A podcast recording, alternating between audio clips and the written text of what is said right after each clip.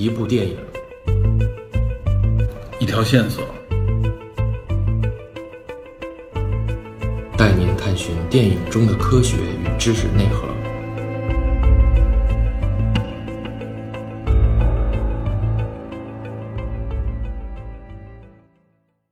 Hello，大家好，欢迎收听本期的电影侦探，我是 Peter。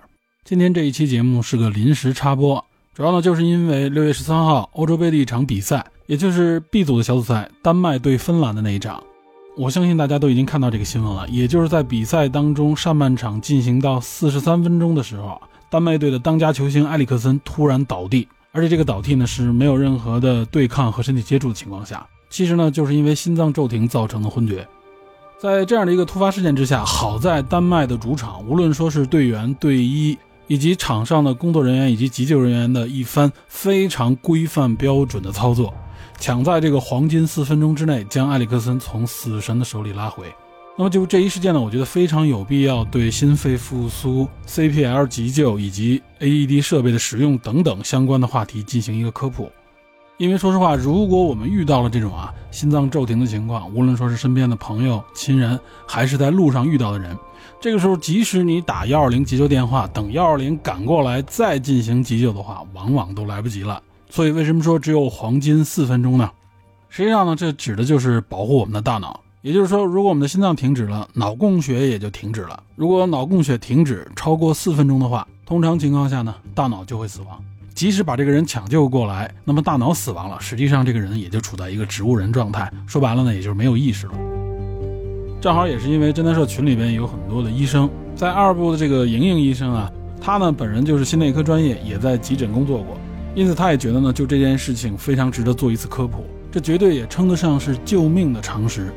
那么我们呢商量了一下，就在当天晚上八点，在侦探社群内做了一次语音直播。这一期节目呢，就是这次直播的一个录音。莹莹医生做的这次科普有一个 PPT，也有相关的视频文件。如果大家需要呢，也可以在侦探社里向我或者莹莹医生索取。好，下面就请收听本次直播的录音。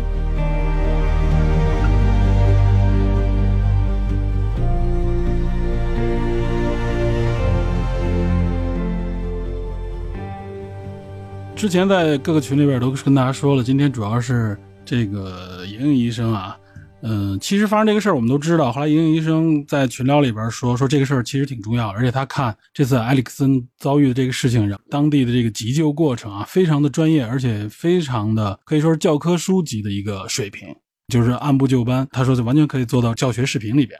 所以我就觉得呢，正好借这个事情，大家也看欧洲杯，也关注这个事儿。正好是一个特别好的一个科普的机会，跟大家讲一讲有关 CPR、有关这个心肺复苏啊、AED 方面的这些操作。因为尤其是了解足球的人应该知道啊，就是早在我记得是零几零三年吧，那个时候喀麦隆队的那个队员，当时我记得在联合会杯上吧踢比赛的时候，下半场，然后突然他就是心脏病并发，就是在这个场中央突然倒地。然后呢，我记得当时采用的方式是把他抬到了场边，然后开始急救，急救了将近四十多分钟，将近五十分钟，然后把他拉到了离这个医院很近的一个医疗中心，但最后还是去世了。他这个事儿当时就给世界上触动很大，后来大家就发现，就是其实过往也有吧，就是开始关注这个运动员在场上突发的这种因为心脏骤停所造成的这种猝死的现象。其实咱们国家，我记得一七年的六月份啊，那个了解国内足球的应该知道，就是北京那时候应该是中甲球队吧，北京北控有一个外援叫这个叫这个迪奥特，是这个科特迪瓦的一个外援，他当时是在训练当中啊突然倒地，也一样是这个就是突发这个心梗应该是，但当时呢俱乐部采用的方式是什么呢？就是说是第一时间将他送到这个医院去抢救。但实际上啊，如果要了解这个 CPR，了解这个急救的话，就是当时应该先给他做心肺复苏，因为那个时间点，莹医生也强调过，可能也就三四分钟的黄金时间，过了这时间，这个人基本上就很难就回天乏力了。咱们当时俱乐部采用的方式是给他直接送到这个附近的医院，但是到了医院的时候，早就已经不行了。所以这个事儿也是就是再次提示大家，包括现在其实有很多的这种世界级的专业比赛啊，就是在这方面的准备都非常的充足，就是避免这种情况。没想到今年欧洲杯啊拖了一年，结果就在今天凌晨这个比赛的时候就遇到这个事儿，所以正好呢也是希望莹莹医生借这个事儿给大家讲一讲这个相关的心肺复苏。我记得也有好多群友给我发信息，说比如说深圳那边啊，就好包括地铁站里边很多地方都具备这个 AED 的这个设备，但实际上该怎么用，这个急救过程该怎么使，呃，可能大家还都不了解。我们只是有这个设备，但真正能做到这个急救，其实差的还很远。所以我觉得借着这次机会，也希望莹医生能给我们透彻的讲一讲，好吧？然后下面就交给莹医生。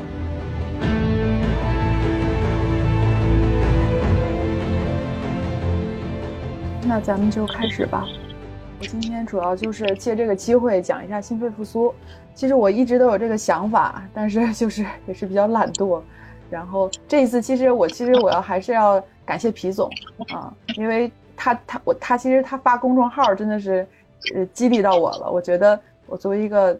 算是专业人士吧，我觉得像在在皮总都能这么这么关注的情况下，我觉得我也应该把我自己的那个一点专业知识给大家分享一下。这个课件是是我们单位的课件，就也是出去讲课的一个标准化的一个课件。然后这个课件主要是讲的是心肺复苏，就是 CPR 这个过程。然后关于 AED 的使用，我一会儿还有一个视频，我可以就那个视频给大家再讲一讲那个 AED。其实 AED 非常简单，比整个心肺复苏还要简单。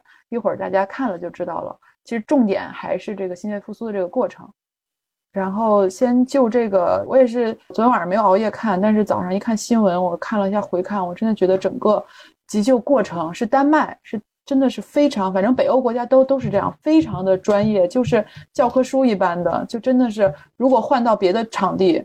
这个人还能不能这么迅速的救活？而且他没有遗留任何的脑损伤，几乎醒了之后就可以。他下场的时候就已经醒了，而且没有遗留任何的脑损伤，这个非常的不容易。所以说，嗯，我也是想借这个机会给大家讲一讲。我以前老师没讲，就是老觉得没有操作嘛，因为我们出去讲课都会带那个假人让大家操作一下。但是我想的是，今天主要就理论理论方面吧，大家先理论上先先了解一下。这一个是一个溺水心肺复苏的一个现场，这应该是一个记者，她是一个小姑娘，也是抢救过来了。嗯，当时也是引起了一个非常大的一个反响，就是她是一个非医学类的人员，因为很多医生护士可能抢救过来不习惯，她是一个记者，但是她是经历过心肺复苏培训的，就是有急救证的，所以她就把这个小姑娘最后是救活了。然后今天我讲课啊，就是我们整个心肺复苏的培训的。一个目的呢，主要是因为绝大多数的心肺复苏都发生在院外啊，所以说还是希望大家都能够掌握这个 CPR 的技术，并且能够拨打幺二零，就是能会打幺二零。一会儿我会根据那个视频会跟大家讲这个幺二零这个急救电话到底该怎么打，还有就是说让大家能够识别什么样的是心脏骤停，然后早期我们要怎么做，然后。如果我们大家每个人都能掌握的话，那在我们生活工作的区域就可以形成一个自救互救的体系。因为大家都知道黄金四分钟，啊，所以说你要四分钟之内等到救护车几乎是不可能，除非是在医院内。所以说，当然这是我们的理想化的一个状态啊，就大家都非常熟练的掌握心肺复苏，这样就可以自救互救。当然这是我们的一个理想了。然后就是讲这个黄金四分钟的这个过程，这个真的是，嗯，真的是经验，就是四分钟之内心肺复苏的话，至少有可能有一半的人能被救活。就这个案，这种案例真的我们见了很多，就是那种比如说倒在我们医院大厅的患者，医务人员马上到就可以抢救过来。还有一个案例，我不知道大家有没有关注，好几年前了，是协和医院附近有一个羽毛球馆，然后有一个人正在运动的时候，突然间心脏骤停。然后他隔壁场地是五个协和医院的大夫在打球，然后就直接就翻过那个场地就过去给他做心肺复苏，然后就把人抢救过来了。就这种就是会有很多这种，就是说在短时间内四分钟之内进行心肺复苏就可以被救活。还有就像嗯今天这个今天这个埃里克森这个事情也是啊，如果今天像刚才皮总讲的那种，如果当时把他。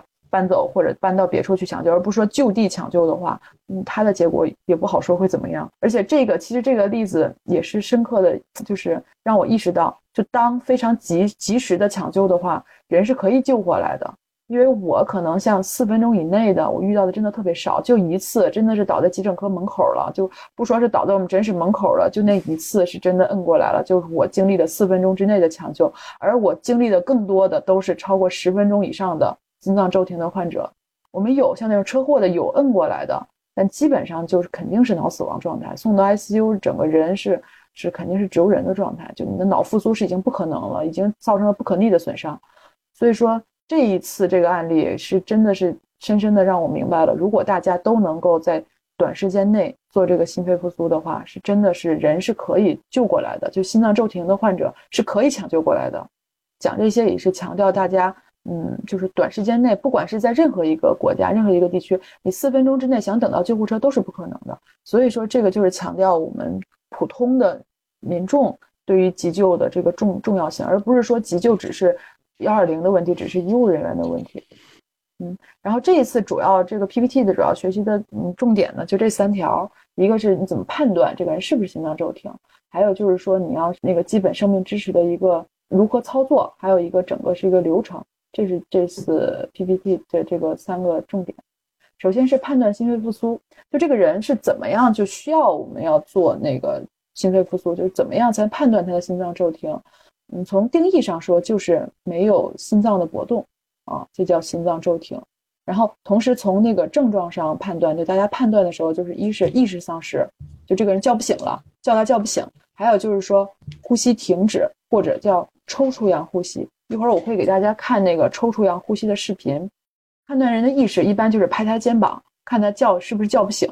就这个大家可能觉得是笑话一样，但是其实这个特别重要啊！我可以讲一个，就是 就是我们之前在心内科的时候有一个，就我们一大夫前一天喝多了，然后第二天早上就醉酒的状态嘛，然后他就没去交班，没去交班之后他在那个值班室就觉得。哎呀，就特别难受，然后就躺在地上了。他就想躺下休息一下，在那个更衣室，结果被我们进去换衣服的大夫发现了，以为他心脏骤停，躺下了，就开始在那儿按，然后他就在那儿喊说：“我没死，我没死。”就这个就当成一个笑话来说了。就是说，你一定要判断他是不是有意识，并不一定躺在那儿，这个人就是心脏骤停了。就是拍可以，后边讲就轻拍患者，而且一定是两个肩膀都要拍。有一些老年人可能耳背啊什么的，就。判断这个病人是不是有意识，如果没有意识，就是叫不醒的一个状态。前面这两张片子主要讲的是判断周围环境安全。这个经历过心肺复苏考试的人都知道，为什么会一定要有这样一句话啊？这个尤其是在什么像什么车祸现场啊，像这种，就首先你要判断这个环境是安全的，包括什么电啊，是不是有有那个，是不是还有电机的情况啊？这样你首先判断自己是安全，然后才能去施救。啊，然后再去判断他是不是清醒的，这个就是是不是叫叫醒他。还有就是说判断他的呼吸。其实判断呼吸有一个特别好的办法，大家如果把手放在鼻子底下，其实不好判断的，就他到底有没有气儿。而且你要判断的话，基本上是十秒。我们讲十秒钟，如果还没有呼吸的话，这个人就是没有呼吸的。啊，是怎么判断？你就把脸贴上去，把你的脸贴到患者的那个鼻子上。啊，然后你是能感受到呼吸，或者你都能看到他要把你头发都吹起来，那肯定是有呼吸的。另外就是看他胸廓有没有起伏，那个看胸廓起伏，你一定要是平视，就是你趴在他那个那个脸上去判断他胸廓有没有起伏啊，这个是有没有呼吸。然后这儿我现在给大家看一个视频，这个视频可能会略引起不适啊，但是我还是想给大家看一下这个视频，大家主要看他的呼吸哈。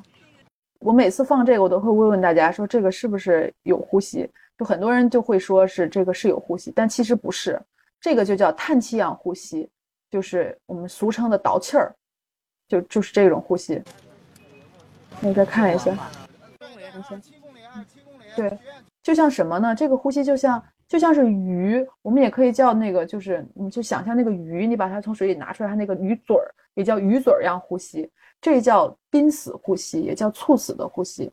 这个视频是什么时候拍的？这个视频是零八年奥运会跑马拉松的时候拍的视频，就这个视频真的是在每一个给我们专业人士啊培训心肺复苏的时候，我已经在不同的场合看到了不同这个视频，就不同老师讲都会拿这个视频。就这个奥运会这个事件之后，中国这个急救的体系、急救的培训才开始的。为什么这么说？就他都已经濒死样呼吸了，你还在给他做心电图，就这个时候就应该就什么就应该心肺复苏啊。你还做什么心电图啊？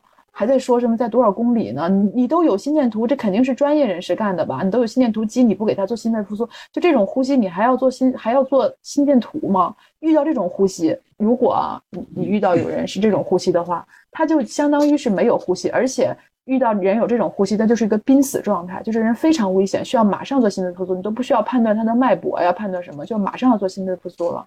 所以说，中国急救的体系也是从零八年之后才慢慢建立起来的。就那个之前，后来后来这个运动员抢救回来了去世了。没有，肯定是抢救这个。他这样，他肯定，因为他一直还在做心电图，这就没有做心肺复苏那个意识。所以说，大家也不要说咱们的现在急救培训啊什么的，现在不到位。就你想，零八年其实才多少年？就那个时候，连幺二零，就这个是正经的去保障马拉松的幺二零，就连他们都没有这个急救这个这个观念意识都没有。对常识还没有，就那个事件之后，北京我不知道别的地儿，这个幺二零才开，因为这是一个幺二零的老师讲的，就才开始逐渐建立这个培训体系，每一个人必须持证上岗，就才开始搭建这个体系。就到目前为止，我们的这个急救人员的体系是很完善，但是如果再普及到大众的话，可能这个还有一漫长的路要走，所以我们也是一步一步走过来的。就这个，所以说这个呼吸，其实每一个看完这个视频的人，应该印象都会很深刻。就你就想，我还有个问题。就是那个呃，瑞典队那个队长科亚尔，他检查是不是吞舌头，这个有没有必要？呃，吞舌头这个，其实我觉得，嗯，还是应该。如果是他是说，如果有没有梗阻嘛？其实我们讲 C A B，就还是要判断他首先有没有心跳，然后才是呼吸。嗯，就是 A airway，就那个气道，其实是在 C 后面的，就是心脏。以前我们讲 A B C，就一直讲心肺复苏是 A B，现在我们把 C 已经谈，已经已经放到更高了。啊，所以说，嗯，他还是要心跳要放在前面。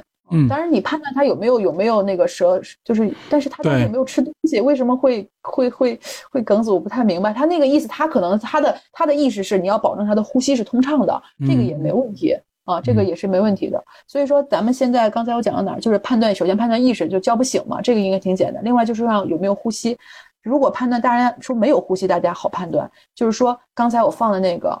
就是叹气样呼吸，也是省等于是没有呼吸，而且是很危险的濒死前的一个状态。如果看到人是这样，那他可能离死可能也很近很近了。这个时候要马上做心肺复苏。然后就是说，你发现的话，你一定要打幺二零啊。这个回头我再根据那个视频再讲，到底应该怎么打这个急救电话。体位，体位的这个问题就是。这个问题我也觉得，就是还是他们，就我想说这个，哎，你为啥老说是瑞典队？人家是丹麦队。丹麦，丹麦，丹麦，对，是的。真的是球迷，就就丹麦队，他那个你没发现他是趴着倒地的？对。然后当他的队友，包括他上来，他没有去推他，而且他的队医上来的话，你没发现第一个队医跑得最快那个队医上来，第一时间也没有翻他，而是几个人之后，包括甚至场外的那个四个人过来以后，才把他翻过来的。就这一点，我觉得很重要，因为如果咱们说身边有人趴下了，你是不是会把他先翻起来？这是本能，本能。这其实是本能，但是不对的，人家的是对的。就这个这个这个，你不要动他，就你动他的时候，可能会对他进行二次伤害。所以说，我们讲这个摆体位的时候，一定要保护好他的颈椎，就最起码一定要两三个人 来一起。有最起码一个人固定住他的头，另外一个人固定肩膀，然后另外再有一个人固定下半身，慢慢的把他翻过来。就再着急，这一步也也是不能不能不能省略的，不然这个在很多影视剧里边，尤其欧美的能看到。但前前一段我记着前两天群里边人分享，就咱们那个交通事故急救，那急救两个人啊，都把那个病人从那个担架上掉下来，哇，那太惨了。主要是你看国外，其实他其实真的这样，他就不管是什么，哪怕就是一个小擦伤，第一步拿颈托把脖子先卡住。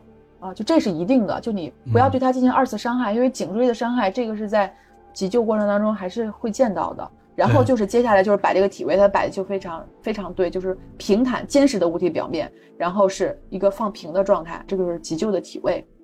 如果摔倒的话，要以一边为轴，小心的旋转，然后托住颈部、肩部，然后平稳的仰卧位，平稳的转到仰卧位。而且其实我们是不建议一个人去翻的，因为人如果没有意识的话，这是很沉很沉的。啊，所以我就觉得他们就处理的非常到位，虽然就有条不紊，就非常很着急。咱们说争分夺秒，但是也不在乎这一这一点着急，就是千万不要对颈椎造成二次伤害。然后就是说检查颈动脉，其实这一点啊，后来我们培训了之后就说我们就不要求掌握了，因为其实比较难啊。掌握颈动脉搏动的话，摸颈动脉搏动的话，其实这有点难。很多人可能就摸着，哎，有没有？好像有，好像又没有。然后就就是，其实这个是不要求掌握的。如果你看他叫不醒，没有呼吸的话，你就可以做心肺复苏了啊。颈动脉搏动的话，好像我刚才看了一个文章，说刚开始就那个队医到现场去判断，说刚开始好像还有，但后来再摸就没有了。其实如果现场很嘈杂的话，就算是专业人士去摸颈动脉搏动，也没有那么好容易摸到，就你很容易会被其他因素所所那个影响。所以说这一步其实我们不太要求掌握了，就主要还是我刚才说的一个意识，一个呼吸。嗯。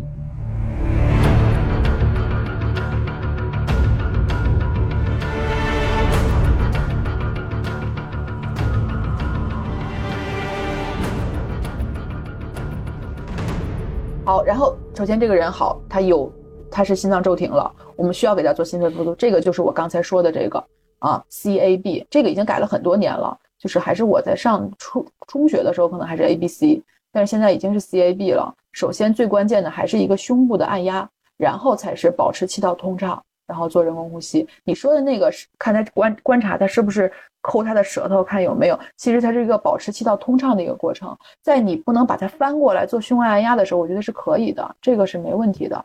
然后就是今天这是重点哈，就是到底怎么按压，这个就是也是整个的一个难点。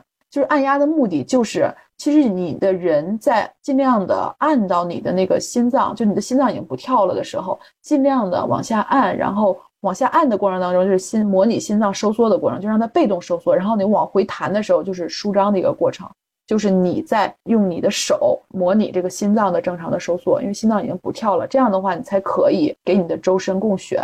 因为大脑我们知道缺血四到五分钟就可就会变成不可逆的一个损伤。所以说你在做这个过程当中的时候，首先你就是保证一个器官的供血，其次你会对心脏产生一个刺激的作用，就是刺激它让它重新重新的再跳起来。这个是整个心脏按压的一个原理，然后就是按压的部位。按压的部位的话，就是两乳，其实最简单就是两乳头连线胸骨下端。然后，嗯，就一岁以上的人全是这样的，就是用两个手按到这个位置。当然，一岁以下的新生儿，这个这个不是今天的重点了。我觉得还是我们还是讲成年人的吧，就主要还是两乳头连线的这个这个这个终点，就是这个画这个的这个位置，这个是按压的一个部位。然后按压的方法就是这样。两个手要重叠，双手重叠，一手的掌根与这个胸廓接触，然后就是一个肘关节垂直下压，用重力垂直下压。就这个垂直，这个是最关键的。而且你看这个图，包括这一张，应该啊，这是按压的部位是掌根。一定为什么我们一定要强调是掌根按压？因为如果你整整张手，如果你的用力不是这个掌根的话，而是手掌的话，你就很容易压到肋骨上。正常你看你按的时候，其实按这个位置。你是按不到肋骨的，就为什么大家会担心说肋骨骨折？其实就是你没有发力，不是掌根，就发力的位置不一样。如果你的是呃不是掌根，而是手掌发力或者手指发力，那你肯定会按到那个肋骨。你这样的话难免会造成肋骨骨折。所以说我们强调是掌根发力，然后按压的深度呢，大家就记住五厘米就可以了。只有新生儿啊，这个才可能是四厘米。按压的频率是一百到一百二十四每分，基本上就是。频率就是零一、零二、零三这样下去，这是按压的深度、按压的频率，然后就是按压的方法，这是一个技巧，就是这个垂直按压。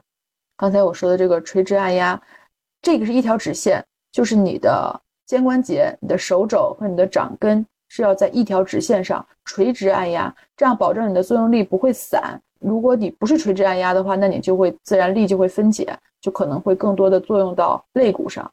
就可能会造成肋骨骨折，两边如果按压力度不对称的话，难免会造成肋骨骨折。如果你的按压一直可以保持在这样垂直的水平，掌根发力，按压到胸骨下段的话，这个是不会造成肋骨的损伤的。而且其实有一个小技巧，就是大家大家习惯性眼睛会看着这个病人啊，这个所有按压的时候你都会有这个习惯，但是其实你的眼睛是比他靠前的。就假如你跟你的视线跟他的视线是平行的，那你肯定不是垂直的。这个所以重点就是讲你的身体是要向前倾的。所以这就看我看那个抢救埃里克森的时候，就从队员的腿缝里往里看的时候，我当时感觉哇，这个真的是非常的非常的专业啊！就那个心肺心肺复苏的时候，就是你的人整个人是要往前倾的，就你的眼睛是要往后看才能看到患者，这才是标准的姿势。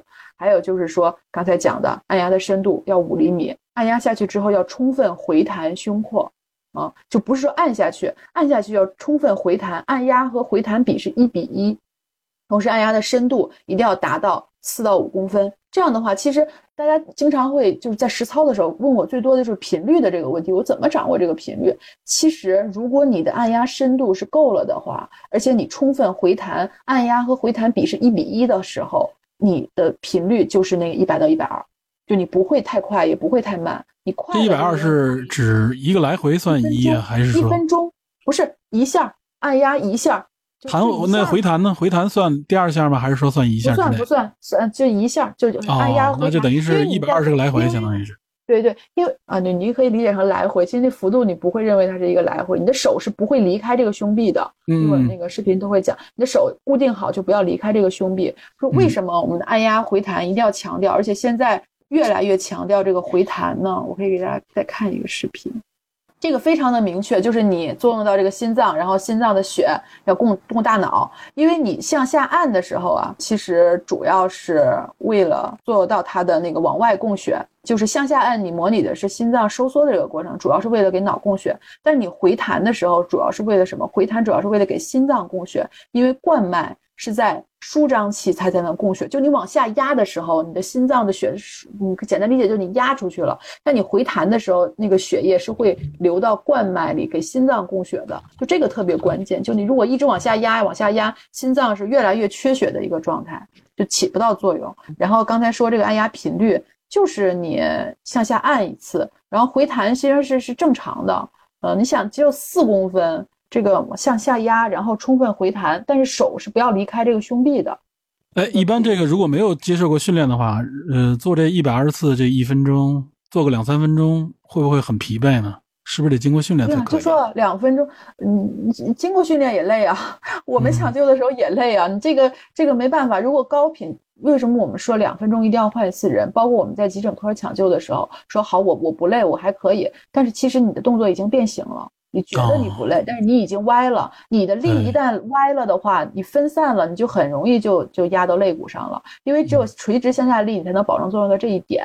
一旦你的那个力气不够的时候，你可能手肘就弯了，或者你的手臂就弯了、歪了。所以说说两分钟一换人嘛，啊，这是包括他们那个心肺复苏，你没发现？其实他们人是很多的，就是抢救的凌晨抢救的那个，他们换的很快的。其实整个过程当中。你想他们那么人高马大的，可能都得两分钟换一次。如果你真的是高高质量的完成心肺复苏的话，可能真的是要求是最好是能两分钟轮换一次。对，他们持续了八分钟了，差不多。嗯，两分钟也是一个一个周期，就你两分钟可以判断一下他的心脏心跳有没有恢恢复。嗯，这是按压方法，然后就这个啊，髋关节做支点，呃，这个是站立的，就一般一般我们抢救的肯定是跪在地上抢救的，人是躺在地上，然后就是这个。垂直下压，手肘是固定的，然后掌根贴合，这个特别关键。因为我自己的经验就是，你一旦整个手掌是按压手立在手掌的话，你一定会作用到这一侧的肋骨上，啊，你只有掌根用力的话，才是作用在胸骨，胸骨下方就是心脏。这样的话，一是嗯按压的效果会比较好，另外一个会避免并发并发症，就是垂直，这个非常重要。这张图也是按压五厘米，其实这些图到时候可以。截图可以发给大家，就其实你看一下这些图就够了。然后这就是注意事项嘛，啊，两分钟换人，然后换人之后要检查脉搏，但是你不要超过十秒钟。如果十秒钟还没有脉搏的话，那就是没有脉搏。还有就是这个用力下压，快速按压，下压之后完全完全放松，就是完全回弹，但是回弹手掌是不能离开胸壁的。所以说，我说这个这些都是基础知识，就真的是需要练习的。就为什么之前我老说，我每次我想要讲，后来我说算了，因为你不练习的话，你光听，你这模拟人你都没有练过的话，你怎么可能敢就真的在人？哎，莹莹医生，你你做过这方面的多少次训练？我训练，你说我是吗？对对对，你哎你你真实抢救过？哇塞，哥，我。每天一个是吧？我就 夸张了。对，我是就如果有不认识我的，我也可以说一下，我是硕士是心内科，然后我在心内科待了两年，然后经历了两年内科的轮转，然后在急诊科待了两年。所以说，嗯，肯定我抢救过很多呀，这个是这个是肯定的。嗯，就是我们上学的时候是按过模拟人的，但是其实。等到真正到病房的时候，你就没有机会了。就如果真的到病房遇到的话，肯定就是大家轮着抢救嘛，也两分钟按一次啊，就都是这样练过来的。然后我如果培训的话，我也培训也做过好多场，就是拉着模拟人下去让大家去练培训。就我觉得我今天讲完之后，还是希望大家如果有机会的话，还是争取能在模拟人上练一练，找一找这个手感。就你这些基础知识，就真的就是了解一下，而且你其实上网都能搜到，就这些知识。啊，然后 B 基本上就这样了，就是这注意事项，就是呃不是 C，就是关于这个按压这个过程，这个我说的也比较多，嗯，这也是这个重点嘛。然后就说这个开放气道的这个问题。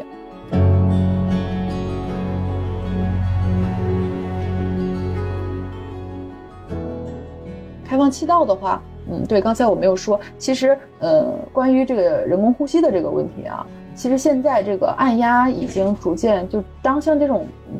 不明原因的猝死的情况下，因为不明原因的猝死，九成都是心源性的，然后心源性里边九成又都是心梗，所以说这个心脏按压已经提到很关键的一个位置。但如果当你知道它本身就是溺水，就它明显是溺水的话，这个人工呼吸还是非常重要的，就是三十比二。按压三十次，人工呼吸两次还是非常重要的。如果他除不是那种溺水啊，有明确的这种，只是一个不明原因的一个猝死的话，其实光按压如果没有人工呼吸也是可以的。就是按压的这个，如果你一个人你觉得你做不过来两项的话，其实按压也非常重要啊。然后讲这个开放气道，就讲一个手法叫仰头抬合法，这也是最常见的一个方法。就这个图，就一个手把他的用一个手的那个手手背把它那个按下去，然后另外一个手。把它提起来，叫仰额抬合法。这个是额，就额头，然后抬下颌。然后口对口人工呼吸的注意事项呢，就是一个手要捏住他的鼻子，然后你的嘴要完全的包裹住他的嘴，不要漏气，然后吹进去，然后吹气完毕就可以了。然后观察他的胸廓有没有起伏。有几个注意事项，就是你并不一定说深吸一口气，然后再给他吹，其实不需要，那你正常的吹进去，潮气量就够了。然后观察它胸廓只要有起伏就可以了，跟按压的比例是三十比二，然后这个就是一个标准的流程。其实这个流程就是基本上总结了一下我刚才讲的这个过程，确保周围环境安全，这个很关键哈。就尤其在那些车祸的现场，你自己要安全，你才能保证去抢抢救别人，然后判断患者的意识。刚才我也讲了，如果然后打幺二零，然后把它放在那个体位上检查脉搏啊，然后摆正体位，一定要是硬的。床上，而且一定要没有说没有枕头，去除枕头，这样的话也都是为了保护颈椎。然后按压，按压三十次，清理口腔异物，开放气道，然后人工呼吸，这就是整个一个流程。这个关键点呢，主要是如何识别，然后就是顺序，CAB，按压的频率，三十比二，按压的深度，大家记住五厘米就可以了啊。下陷和回弹是一比一，就你一定要充分回弹，然后按压过程不能中断，开放气道。通气比三十比二，大概就是这个 PPT 我要讲的这个一个重点。然后刚才我也看到大家说了，就是说就敢不敢真的去做，就这个东西吧，我确实也每次我培训完，其实我每次我都觉得，嗯，尤其是那种比如说有有一些，尤其有一些急救经验的人，你到底到底敢不敢给人做心肺复苏？这一点吧，确实也是，嗯，就别说。就大家了，就可能像那些辅助科室，我没有我没有看看不起辅助科室的意思啊，就他们真的经历的很少，那些辅助科室的大夫可能都不一定真的敢去给心病人做心肺复苏。所以说我们医院就近些年来就是每年必须重点培训辅助科室的医生一次心肺复苏，就你每年都得练。他们可能说上班十年二十年也不一定遇到一个，但一旦遇到了你就得会。所以说，嗯，我觉得大家我讲完这些基础知识之后吧，还是。如果有有这种机会啊，我觉得以后会越来越多，就国家会越来越重视急救这方面的知识，但这是一个过程。然后就如果有这种模拟人的机会的话，一定要尽量多的去试一试啊，就真正把这些基础，然后实把这些知识实践一下，这个是我要讲的东西。然后就是我这有有个视频，包括之前也发到群里了，有一个教学的视频。这个是我们去练那个新闻复读考核的时候给我们发的视频。然后后面主要这个视频后面有 AED，所以我结合这个，因为我没有 AED 的那个 PPT 哈，嗯，有那个 AED 的使用，所以我可以结合这个视频给大家讲一讲 AED。喂，你好，是幺二零吗？这里有位先生呼吸心跳骤停，正在抢救。我的地址是中关村丰台科技园一层 B 幺零七，我的联系电话是幺三九零幺零六幺三七三。我可以挂断电话了吗？好的。这儿我一定要强调一下啊，就是到底怎么打这个幺二零电话，就这个是最标准的一个过程。打幺二零，然后首先说我的位置，我在什么什么地方，一定要最先说你的位置，因为你在说位置的时候，那个幺二零调度员就已经开始查了，就是已经看附近有没有车了。第一句话一定要说我在哪儿，然后这个人怎么了，就大概描述一下这个人怎么了，然后就是一定要最好是要再留一个电话，因为那个幺二零的司机。被派过来之后，他还会给你打电话联系，因为地址如果不详细啊、不清楚、找不到你的话，经常的打了幺二零的人，因为现场可能会很混乱，可能打电话不接，所以一定要最好要再留一个电话，就是再留一个你别人的电话，就是在一块儿的人的电话。然后最关键的就是你再问一下，你还有没有什么要问的？因为经常打个电话还没问清楚的就挂了，挂了之后打回去，因为他幺二零是能显示你的电话的，打回去就没有人接，因为现场很混乱。所以说，这个是标准的打幺二零的一个过程，就不光是这个人说心脏骤停，就其他打幺二零，因为一般打幺二零都很紧张，就很紧急，就这个是最标准的一个过程。先说我的位置，一定要先说，因为他当时就查了，然后就是这个人到底怎么了，然后就再留一个电话，就你可以留你的你的这个电话幺二零是能看到的，你最好再留一个别人的电话，然后就是说还还有没有别的要事儿你要问的，因为幺二零可能还会问一些其他的情况。然后再确定派什么车，所以说这个是最标准的打幺二零的一个过程，所以在这儿我多说两句。我看一下附近有没有 AED。开始人工呼吸，观察口腔是否有异物和异齿。就是清理口腔、清理气道的一个过程。然后一般我们还会说，如果有异物的话，包括舌如果有舌后坠的话，要给它清理一下。这个是清理口腔的一个过程。因为如果他有气道异物或者有有有那个腔腔咳的话，你再吹气儿，它可能会更严重。所以说这个是观察口腔，然后就是这个仰头抬颌。仰头抬颌法，每次通气。嗯，这个地儿刚才我没有说，这个地儿你正常是耳耳垂儿是要垂直的啊，因为这个是模拟人儿看的特别清楚，耳垂儿是要垂直的，这才叫充分的开放气道，就你的气道才是充分的。然后就是你的这个手把这个额头压下去，然后提起来。然后就是捏住鼻子，整个嘴要包住这个嘴，然后吹气要在一分钟以上，一秒钟以上啊，一秒钟以上。看胸廓有起伏，按压与通气比三十比二。AED 到，准备除颤。然后就说一下这个 AED，因为嗯，AED 的话，它这个应该是教学机，然后我也只用过教学机。我们在医院给病人除颤，肯定用的是那些大除颤仪，不是这种 AED。然后我到目前我还没有真的在公共场合用过 AED，我只用过教学机。这个 AED 啊，就是一个小机器，然后嗯，大概就是这么大，有两个电极片，一会儿大家可以看到。然后，然后 AED 它是有两个电极片，不同版本可能不太一样，但是基本上那 AED 的电极片是一个电极片，它会给你画上。其实这 A D 啊，真的就是给那种就是非专业人士用的，就你从来没用过 A D，你第一次你照着它那个说明用都能会用。就它会换一个，一个是放在左侧，就是锁骨这个地方，就是第一肋间；另外一个是放在右侧，就是最后一肋间，贴这个两个位置。然后它会给你画上标注，就一个人的躯干，然后放这个位置，你就照着它画的那个放就行了。那个没有那么精确，因为你想那么大一张，撕开膜贴上就可以了。两个导联，它可能要求贴的位置不一样，就按它上面画的贴就可以了。然后就是贴完电极片之后就开机，那个 AED 会有一个开机键。正在分析，不要接触病人，请大家保持距离。然后 AED 它会自动说话，这个 AED 它全称不叫自动体外除颤仪吗？然后你开机之后，它就会告诉你正在分析。就是 AED 啊，它是这样的，它你贴好这两个电极片之后，它会自动分析这个病人的心率，相当于给他做一个非常简易的心电图，判断这个病人到底是不是室颤。就是 AED 它也只是在室颤的情况下才有效果，就是才会除颤。如果他判断这个病人是没有心跳、没有电活动。那他就不会不会建议你出差，他会建议你请继续按压。它是一个自动会有一个分析的过程，在在分析的时候就不要按了，如果按的话，它可能会干扰它。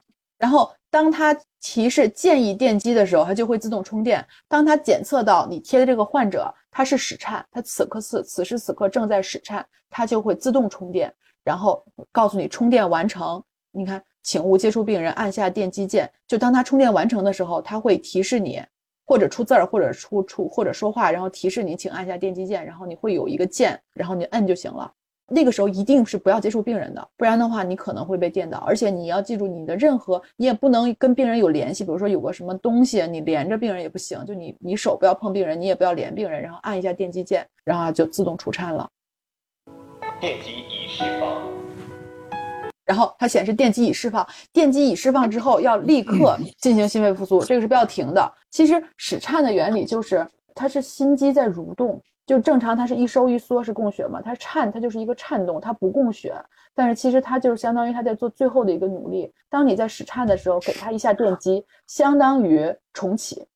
你会室颤那一瞬间，你会把病人打成没有心率。然后如果这一下管用的话，它会重新恢复窦性心率。我觉得今天那欧洲杯上埃里克森他就是电了一下，就是用 AED 分析，因为他恢复的太快了。如果单纯是按压的话，我觉得都没有那么快，他肯定是使颤了。电了一下之后，马上就电回来了。所以这个其实 AED 是非常怎么说呢？非常简单的，也是很安全的一个东西。有些单位啊，就我知道，像我老公他们单位就配 AED 了，就在他们大厅里，然后也没有人真的教学，因为那个教学机都很贵。教学机我还是就我参加这个区里的比赛的时候，我用过一次，就没有人真的会给你教学，他就是发了个视频就让你学习。但如果你真的遇到这种情况，真的能把 AED 拿过来的时候，你就按照上面说明书弄就可以了。它反而是比较安全的，因为它会分析病人的心率。如果病人有室颤，他才会建议你电击啊，才会电那么电一下。如果他没有室颤，就比如说只是一个普通心率的话，它是不会建议你电击，它甚至都不会充电，就自动充电都是这样自动完成的一个过程。所以 AED 其实挺安全的啊，是这样的一个，大概就这些了。然后看大家有什么问题吧。这个视频其实主要除了 除了把刚才讲讲的总结完一遍，总结以后，另外一个就是就这个视频，因为这也是我找到的唯一一个有 AED 有关的一个视频，所以就这个视频把 AED 讲。我我先补充补充一个小信息啊，就因为那个莹医生一直说这个做复苏用这个模拟人儿，这个模拟人其实有个名字，有个学名，你知道吗？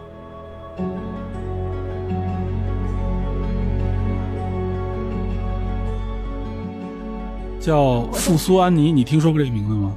因为我知道你说的那个，但是我我们一般就没有那么高级，就是对不？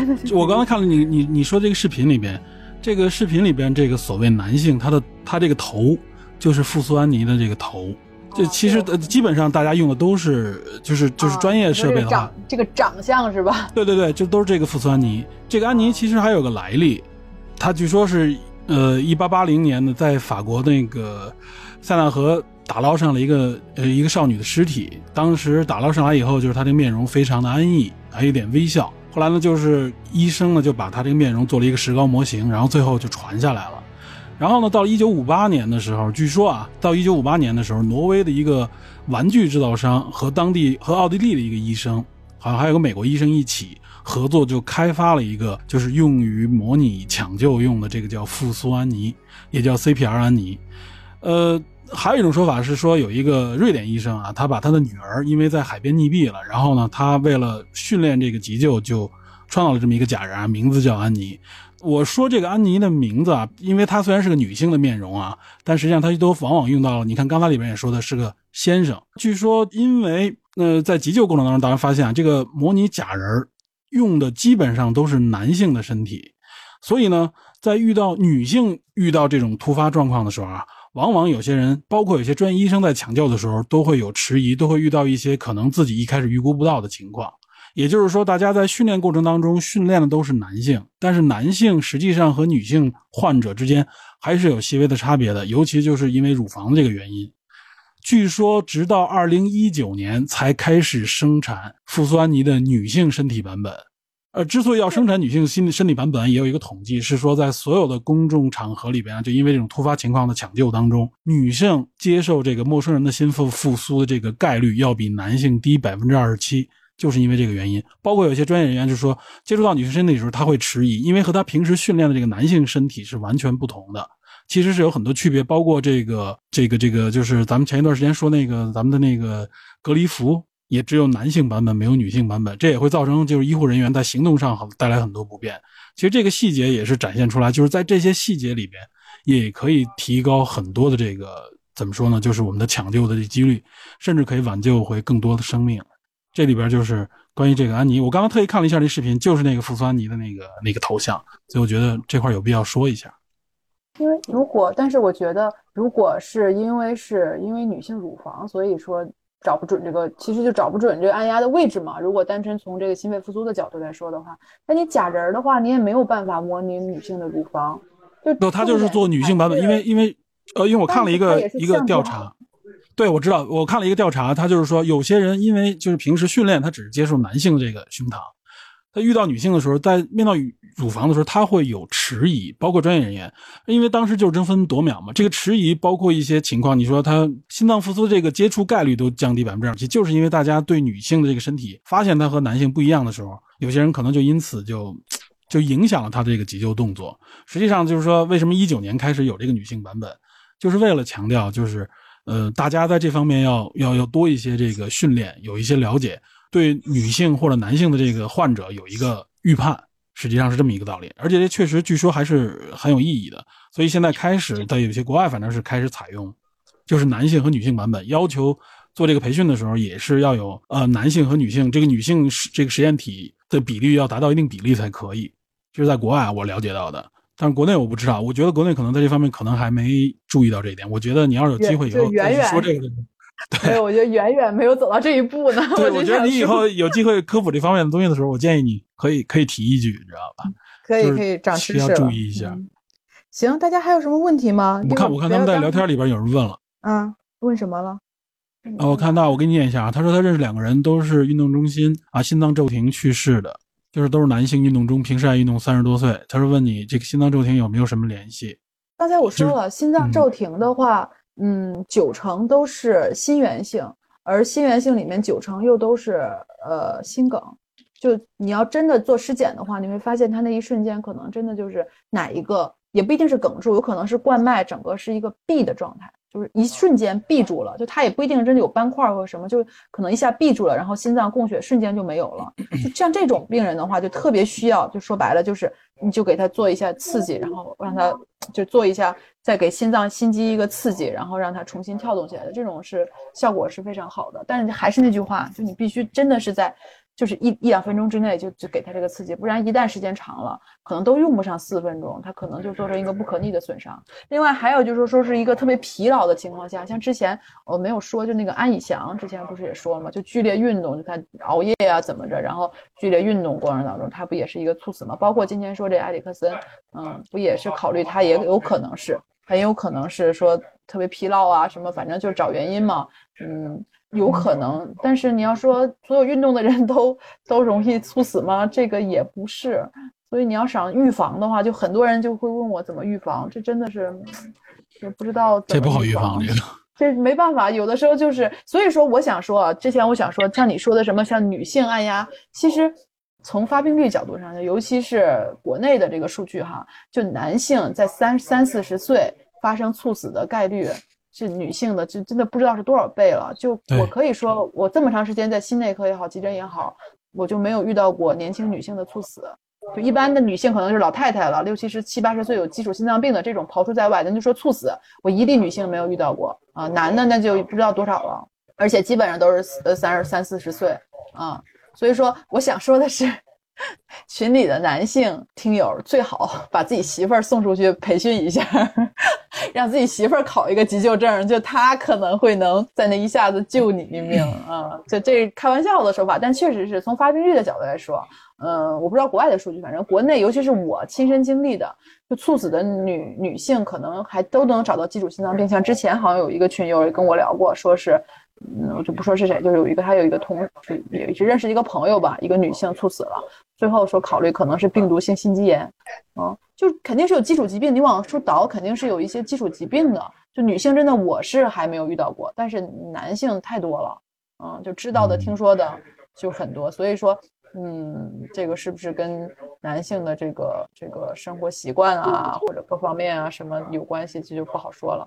啊，所以说我觉得最实用的就是把自己媳妇儿送出去培训，培训一个急救证，嗯，就就可以了，就 就保平安了。嗯，哎，还有一个就是，其实咱们前面在群里边也交流过，就是埃里克森以后还有没有机会再踢球了？会不会就截止运动生涯？这个这个得看他的情况。如果他是我说的那种啊，比较乐观的情况，就因为他真的是太疲倦了，然后嗯，那一瞬间可能是冠脉供血出现了问题，然后就抢救过来。而且目前看哈，他是没有任遗留任何脑部的问题的。所以说，如果真的像我，然后后续检查也没有查到什么呃基础疾病的话，那应该是不会有问题的。就他正常。哎，我看我看到本部有一个人贴了一个啊，是环球环球时报的一新闻，啊说是呃伦敦圣乔治大学运动心脏病学家教授叫什么桑杰夏尔马，他说说有可能埃里克森可能今后都不能再踢球了。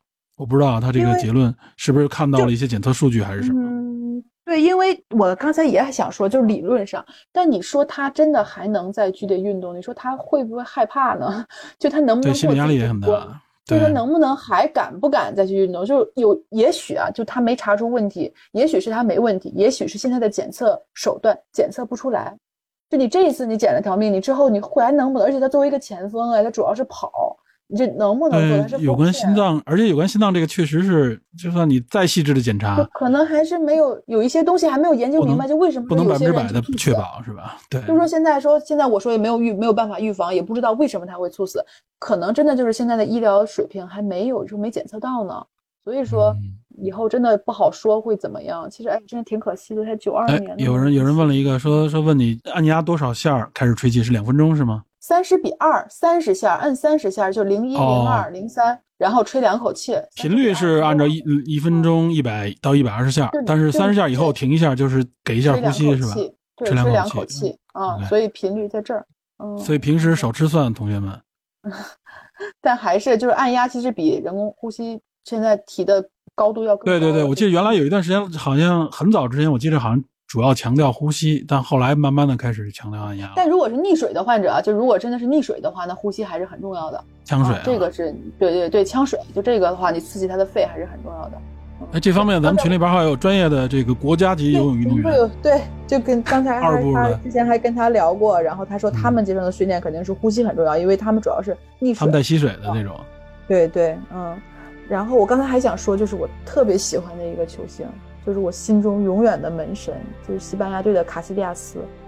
就他就是，就可能不太了解他的人可能也不知道，他是在训练当中心梗了，他被皇马卖了之后，去葡萄牙的俱乐部踢球，里斯本吧好像是，然后就在训练中心梗了，也是三十多岁，然后做了个支架。那之后他还是门将呢，就他的那个运动量，你想一想，但是嗯，他都已经完全没有办法再恢复了。就其实对，卡西利亚斯是职业生涯就理基本结束了。论上做了一个支架是不会影响什么的，但他也很难再恢复那个训练，就他会有心理障碍啊。而且其实运动员像这种大大量的运动吧，并不一定他就是很健康。就你看那些，就是他可能会有一些隐患。就他为什么会心梗呢？这也说明白，他平时检查什么都正常，但是他为什么为什么就会心梗呢？就可能是不是现在有一些东西还是没检测出来，啊，就是嗯还没有发展到这个程度，没有检测出来。所以我也，哎呀，我也挺为这个这个埃里克森的运动生涯担忧的。他毕竟是前锋啊，丹丹麦的核心核心明星也是最大牌说是。对他现在，他现在是在，他现在国米哈，还跟那个卢卡库是一个一个队的。卢卡库进了球还，还哎呀，真是还挺感动的。其实这一次欧洲杯，其实我就这一些东西啊，包括其实他的球员的反应，就把他围成一个圈儿，包括后期，对，嗯我想说这个，就为什么之前四姐姐也说过，说以人为本，真的是他会，他会细节到把人挡起来。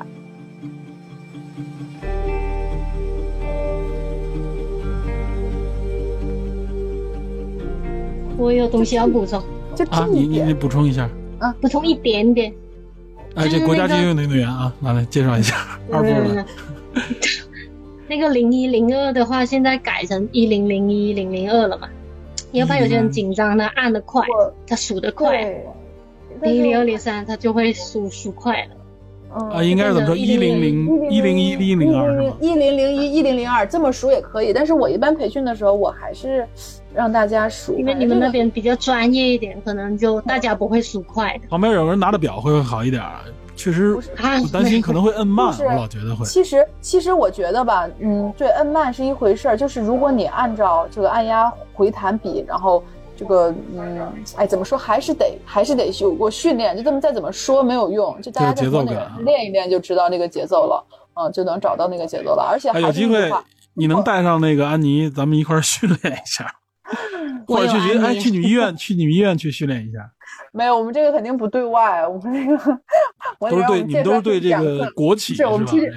对，有企业会邀请我们出去讲课，然后我们会带着，因为申请那个不太好申请，嗯，肯定不会本成本应对外这个该挺高的。培训一般会，我觉得可能就是国企、央企可能会有这种吧，因为他们也有嗯培训任务，是不是每年会组织这种培训？但是我发现，其实我们去培训下面的人啊，一是听的不是也就那样，然后另外一个请他们上来演示一下，大家都很不好意思，就不好意思去练。所以我想说的是，如果大家将来能遇到这种机会的话，包括会有一些志愿者，会有一些地方有一些志愿者有一些免费的这种呃培训的话，或者是收费的培训的话，大家去的话一定要实操去练一练。就我在这说什么都没有用，你就只有实操，你能感受到那个感觉，你能感受到那个力度、那个那个难度，就那个。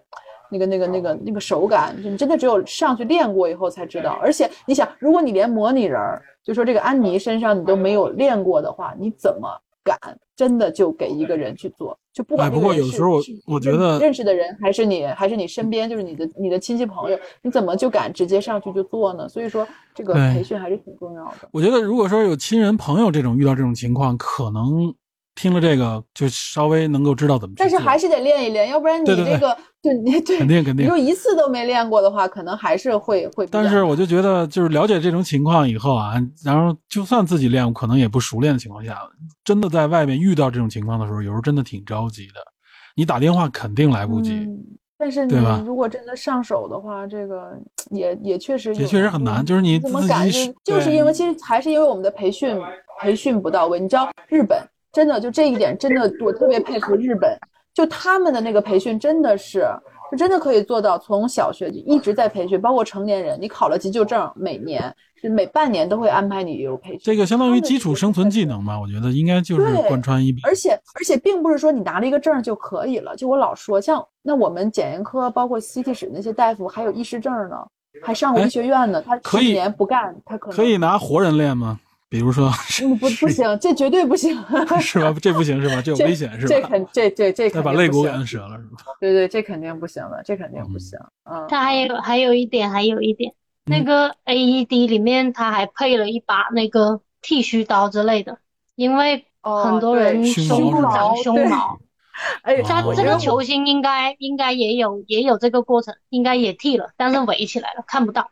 对你不剃胸毛，你你贴上去就贴不上，对打对对滑是吧对对，一一般国内少，贴不上就是亚洲人还好一点，咱们咱们东亚人还好。我我遇到过，就是心电图做心电图那球粘不上的，然后后来他就嗯放弃了，就不能做，你总不能为做心电图把人毛剃了，就就就我就遇到过一个那样的，真的真的是没办法啊、但一般不会，特别少有这种。嗯，还有要保持干燥的急救场地才能用 AED 啊，不然就导电。对对对，你们那个水边肯定是不行是吧？嗯，还有那个女孩子的话，要先解开内衣扣，你前面不用解开，但是背面的内衣扣要解开，会划伤。对对对，没有了，对，其实就是不管男女，就充分暴露胸部，嗯嗯。嗯其实吧，其实我想说，我其实并没有在真正在公公共场合遇到过急救的场面，我全部都是在医疗环境下，所以我给大家嗯培训的时候，外边还是相对少嘛。对你真是很难遇到，但是一般遇到的话，就我肯定是肯定是敢，没问题。嗯，但是是不是大家都有这个信心去做？甚至有一些，我甚至看过很多视频，他说他哎，这个应该是有一个每十万人，就是有这个这个，无论是 AED 设备还是这个急救水平，应该是有一个标准吧？咱们国家有这方面的标准吧？比如每十万人有多少个？哎，我真不知道这，咱们肯定不够啊，差，太远了，咱们国家这方面肯定够不。够。嗯，差太远，但是慢慢来吧。我觉得近些嗯年来，包括一些急诊的那些大大咖们的疾呼，嗯、是有是是在在在变化。但是大家不要神化 AED，就还是那句话，只有除只有它有室颤的情况下，AED 才有效。那绝大多数很多情况下它并没有室颤，所以 CPA 这个这个这个按压心肺复苏还是最重要的。最重要还这个是就需要心肺复苏是最重要的。对，这个还这就需要每个人去去找这个练习的机会了。然后我之前包括刚开始没开始的时候，我也在说，就当没有这么多好的条件的情况下，没有人强制你去学习的情况下，那你是不是就可以，如果遇到这种机会的话，或者尽量的去找这样的机会，尽量去真的去能够操作一下。这个我觉得，再加上这些理论，其实我讲这么多理论，我 PPT 可以给大家，其实都不用讲那么多，随便网上搜这些都有，这就是科普的一个一个东西，要领啊什么都有，主要还是实操。对，这视频公众号里也有，然后回头群里边咱们也群发一下。对对对，这个。然后大家随时有问题，随时可以在群里边提问，尤其向影院提问。行，那就这样吧，不要影响大家看球赛了，已经开始了。嗯，对，欧洲杯今天是谁？英格兰。英格兰踢克罗地亚啊。对，开始了。有压有压的吗？哇塞！没有，我纯看，我不从来不压。嗯，行，那我退出去了。你们要想聊，可以可以再聊了。行行行，那今天就先到这儿。如果大家没什么要聊的，咱们就都到这儿呗。行，我就先退了。好。嗯。